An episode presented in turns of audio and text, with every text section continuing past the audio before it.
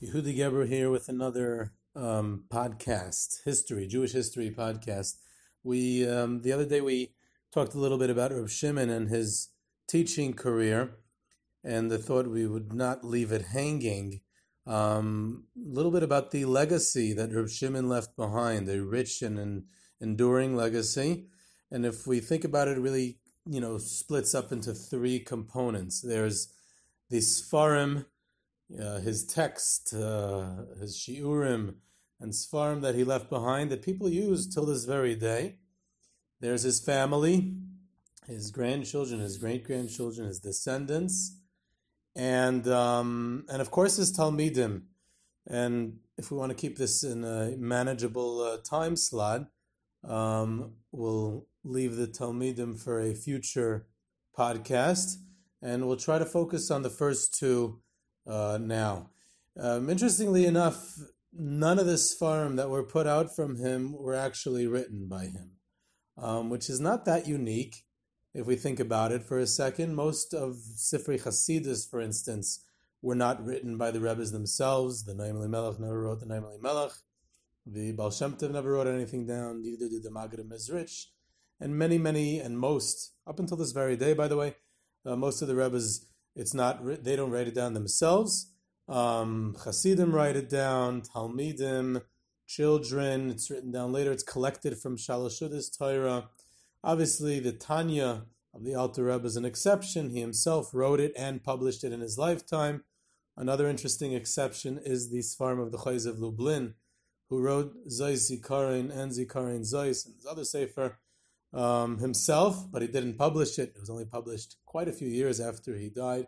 So there are exceptions. But if we go into the Litvish yeshiva world, it's a very similar thing. Most of the shiurim that are collected, both of today's generation and of previous ones, were not written down by the the uh, Yeshiva themselves. They didn't write down their shiurim. Of course, not all of them. Rav Shach did write, Avi Ezri and other Roshei Yeshiva did write their Sfarim but very often it's collected again from notes from Talmidim. Rabbi Rucham Levovitz in his Musar never wrote down his own shmuzin. His son put it together after he died, but that's for another time. Um, an interesting uh, halfway example is Baruch Ber. He only wrote the first volume of Birkas Shmuel on Yavamis, Kedushin, I think Bava Kama, if I'm not mistaken. Um, he wrote and prepared and had it ready for publication. Uh, the rest of the volumes of Birkas Shmuel were not written by him; they were taken afterwards. I remember uh, one of my rebbeim in the Mir Yeshiva, Rabbi Shmulevitz Levracha, telling me how it's so hard and difficult to understand the cryptic language of Baruch Ber in the later volumes because he himself did not write it. And he even told me something more. He said that um, that there was something that was like to him seemed inconceivable and not understandable so he went uh, many years before. He went to his brother-in-law, Reb Nachum Partzovitz, the Mirash Shiva, and Reb Nachum had learned in in uh, in Kamenetz Baruch Ber for two years, um, when he was about sixteen years old, and uh, young, quite young, 16, 15, 16, I don't remember exact years, and and he asked Reb Nachum what what could possibly the, be the explanation for this uh, for this strange and obscure Baruch Ber. And Reb Nachum said, I remember the shiur that Baruch Ber said, and, and he said it differently, and this is what he said. And Reb Fol turns to me and he says, and I trusted Reb Nachum, my brother-in-law's memory from when he was a 15-year-old bacher than what was printed in the text of Birkas Shmuel, um, of those other Masechtas that Reb himself did not write. So that's interesting about uh, Birkas Shmuel. Another person who never wrote his, who did not write his own sefer was Rabbi Zalman Meltzer. His Even Ha'ezel, he had a sloppy handwriting, and he therefore did, the printers were not able to read his handwriting. So he would pace up and down his room, and his very famous uh, um, uh, Rebbitzin, Rebbitzin Bela Hinde, who was a Frank daughter, daughter of Rabbi Shraga Frank. Um, she was a quite a quite a famous uh, character both in Slutsk and Kletsk and later in Yerushalayim. So she would write it down. So his wife wrote the Sefer. He would dictate it and she would write it down. Uh, when I was a Bacher in Mir Yeshiva, I used to eat very often shaloshudas by a very elderly and special Yerushalmi Jew big tzaddik, a big Talmud Chacham, Reb Nota Freund, and he would tell us hundreds of stories. He was a warehouse of stories. He also had Alzheimer's, which meant that his short term memory was shot and his long term memory was perfect. And that was a very interesting uh, platform to tell stories because he would not remember five minutes later that he already told us the same story. So the result was that we heard the same stories again and again. And luckily for that, I remember some of the stories because I heard them so many times. So one of the stories he told us was that he was one of the closest uh, students of Rabbi Zalman in Eitz Chaim, so much so that when Rabbi Zalman's grandson, Rabbi Shneur Kotler, learned in Eitz Chaim uh, during the war years when he was in Eretz Yisrael, Rabbi Zalman asked Rabbi Nata to learn with him because there was no one else in Eitz Chaim that was even, even close to the level of learning that Rabbi Shneur Kotler was at. So he was Rabbi Shneur Kotler's chavrusa for about uh, six years. So Rabbi Nota Freund told us that when Rabbi Bela Hinde was busy, she was cooking for Shabbos or something, Rabbi Zalman would ask him to write it. So he wrote part of the Even Ha'ezel. So getting back to Reb Shimon, Reb Shimon, um, his most famous and classic sefer, and the one that's considered to have been the most closely actually written by him, but also was not written by him, was his was his uh, magnum opus uh, Shaarei Yosher, um, although that wasn't written by him either. That was um, Reb Shimon. Uh, you know, there's a big difference between the spoken language, especially if it's in Yiddish, and then translating it into a written language, and also to literally another language into Lashon HaKodesh, into the way that a Sfarim is written. And he was not sure that he can write it down into a proper written language, so he was looking for someone to write it for him. He went to the Mir Yeshiva. He asked Blazer Yudel if he could lend him a bacher for two years to write his sefer, and he loaned him one of the prize students of Mir Yeshiva, Rabban Yeshaya Shapiro, who was actually the Baal Korei in Mir Yeshiva for a period of time, and he, Reb Shimon, would tell him over a shtickle Torah from that he planned on writing into the Shaarei Yosher. Rabban Yeshaya Shapiro would write it into his own words, and then and then Reb Shimon would look it over. He would edit it. He would correct it. He would see and approve it, and that's how they went. And they went through the entire Shaarei Yosher, and that's how it came to be written. So the actual author of Shaarei Yosher is Rabbi Shai Shapiro, who uh, eventually survived with the Mir Yeshiva. He did not go to Shanghai. He made it straight to the United States. He was a Rebbe in Torah for many years.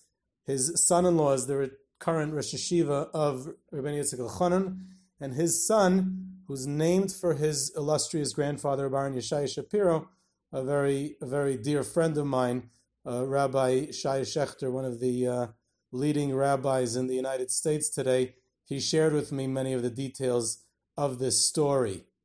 Um, the other Sfarim of Reb Shimon, um, also interestingly enough, there's a Chidushay Reb Shimon, which was published in several stages, but part of the Chidushay Reb Shimon was actually published in Reb Shimon's lifetime, and um, it was called um, Mareches Hakenyonim, and um, the it was also a very interesting story. It was a desperate uh, financial straits in the Grodno Yeshiva, and the yeshiva did something that was actually quite unique um, for the time. Shaarei Yosher had already been printed. It was printed and published in 1928 in Reb Shimon's lifetime through the just what we just mentioned through those means. And now we're in 1936, we're eight years later, and the yeshiva decides to put out what's called in Hebrew and in Lashon Kodesh at the time a Sefer Yovel. In other words, a, a dedicating a book to Reb Shimon um, and his accomplishments, which was directly borrowed from the academic world.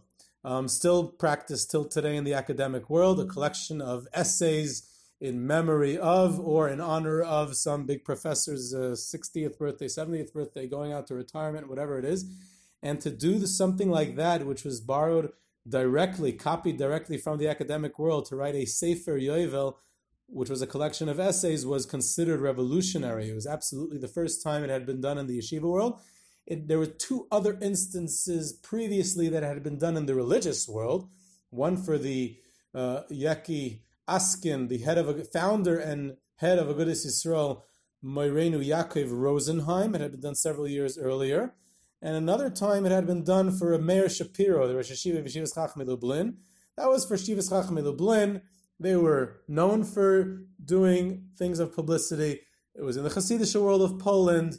Meir Shapiro was a Chartkover Chassid, comes from Rizhin, Malchus. It was a different style, and it wasn't considered as much of a Chiddush as Grodna doing it for Reb Shimon, and they published some of Reb Shimon's Torah in there also, and they added much later, added, and his son, Reb Moshe Mordechai, added uh, a lot later when he published uh, um, Reb Shimon. Over the years, there was Shiurei Reb Shimon, Tairas Reb Shimon, this Reb Shimon on many parts of Shas, published in the 70s, the 1980s, even recently in the 2000s. There's just an enormous amount of Torah from all types of Masechtas around Shas that keeps on being produced and found and written from Talmidim and others of of uh, uh, of the Torah of Reb Shimon, which is an enduring legacy, Devrein Heinin Zechroinam of Reb Shimon Shkop and his Torah that he had. His family that he left behind, he had a son, Reb Moshe Mordechai, who was a Rav also in one of the neighborhoods of Grodna. He also helped his father in running the Grodna Yeshiva. He was a Rebbe in the Yeshiva. He escaped to Vilna at the beginning of the war. He made it to the United States, dedicated his life afterwards to his father's memory, publishing his farm. He had two children who survived as well, a son and a daughter. Um, his son, Rabbi Avram Shkop, learned in the Mir Yeshiva, and he escaped with the Mir to, to across Russia to Japan. He was able to get a visa directly to the United States. So he did not go to Shanghai either. Um, and he was one of the founders and uh, leading members of the wasn't really the founder, but he was one of the early members of the Mir Minyan in Borough Park, where a lot of the Altamirs um, davened and really a family together. That's really a topic in itself, maybe for a future uh, a future talk. Rabbi Ram Shkop and his wife were never, you know, never had any any children. They were childless. Um, he died quite a few years ago, but interestingly enough, his wife lived alone in Eretz Yisrael in an old age home um, until recently. I think she died only last year, and she had the distinction of being the last person in the world with the last name Shkop.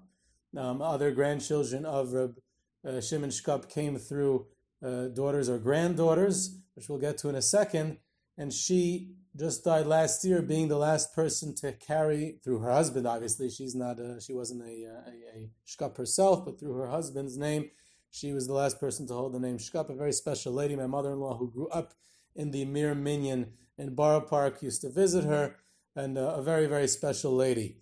Um, Ramesha Mordechai uh, Shkap's uh, uh, daughter Chaya married Reb Zelig Epstein, also in Altamir, and he uh, founded the yeshiva Shar HaTorah Grodna, named after his wife's grandfather's yeshiva in Grodna, named after Shimon's yeshiva in Queens, which is a very, very prestigious and prominent yeshiva today, run by his son, Reb Kalman Epstein, who's a obviously also a, a great grandson of Reb Shimon. Reb Shimon had another son, Reb Eliezer Zalman. Reb Eliezer Zalman Shkop um, um, uh, did not uh, did not did not survive the um, did not survive the war. Um, he, might, he may have even passed away before. Um, I'm not sure if he passed away before the war or was killed during the war. Really should check that out. Uh, but either way, most of his family was wiped out. But he did have one daughter named Shoshana, who eventually married someone named Frankel. She was Shoshana Frankel. She was one of the first surgeons in Eretz Yisrael. She moved to Eretz Yisrael. She actually is a unique woman, kind of granddaughter of Reb Shimon Shkop. She had a lot of things going against her to go to medical school when she still lived in Poland. She was a woman. She came from a religious home, and she was a Jew. And in Poland, as in the United States, by the way, at the same time, and many other countries in the world, there were numerous clauses in the universities. In other words, there was a percentage of Jews that were accepted into the universities and not beyond that. And she persisted and pushed until she was able to get into the uh, medical school at in Vilna. She graduated with honors. She became a surgeon and received her diploma. And she moved to Eretz Yisrael, where she was one of the first surgeons in Eretz Yisrael. She only died about 16 years ago, 17 years ago. Very famous surgeon. Her children and grandchildren are alive today. David and Professor Rami Frankel, and others. Reb Shimon Shkop also had a daughter named Chana, and she married a very, very big, big, tremendous uh, Talmud Chacham and Gadol from before the war of Shraga Feivel Hindus. Shraga Feivel Hindus was his father-in-law's right-hand man. Um, first, he was a rebbe in the yeshiva in Toras Chesed in Lodz, which was one of the first Litvish yeshivas in Lodz in Poland, and he later was brought in by his father-in-law to help him run the yeshiva in Bryansk, which was before World War One, and then eventually in Grodno, he uh, he was um, helped him run the yeshiva in Grodno. Tremendous Talmud Chacham, one of the heads of Agudas Yisrael in the area, Reb Chaim Oizer, Grodzinski, the Gadol Hador, held of him very highly. Um, he, again, I wasn't able to make it clear. I think he was killed by the by the Nazis during the war. He may have died earlier, um, before the war. Either way, most of his children were killed, but one of his daughters, um, Fega, actually, after her mother died, she was brought up by her grandfather, Reb Shimon. She was one of the closest grandchildren to Reb Shimon Shkop, and she grew up in her in his home. She took a different direction. She joined first the Shomer Hatzair. She left Yiddishkeit, and then she moved to Eretz Yisrael during the 1930s. She kept a very, very close written correspondence with her grandfather, remaining very close with him.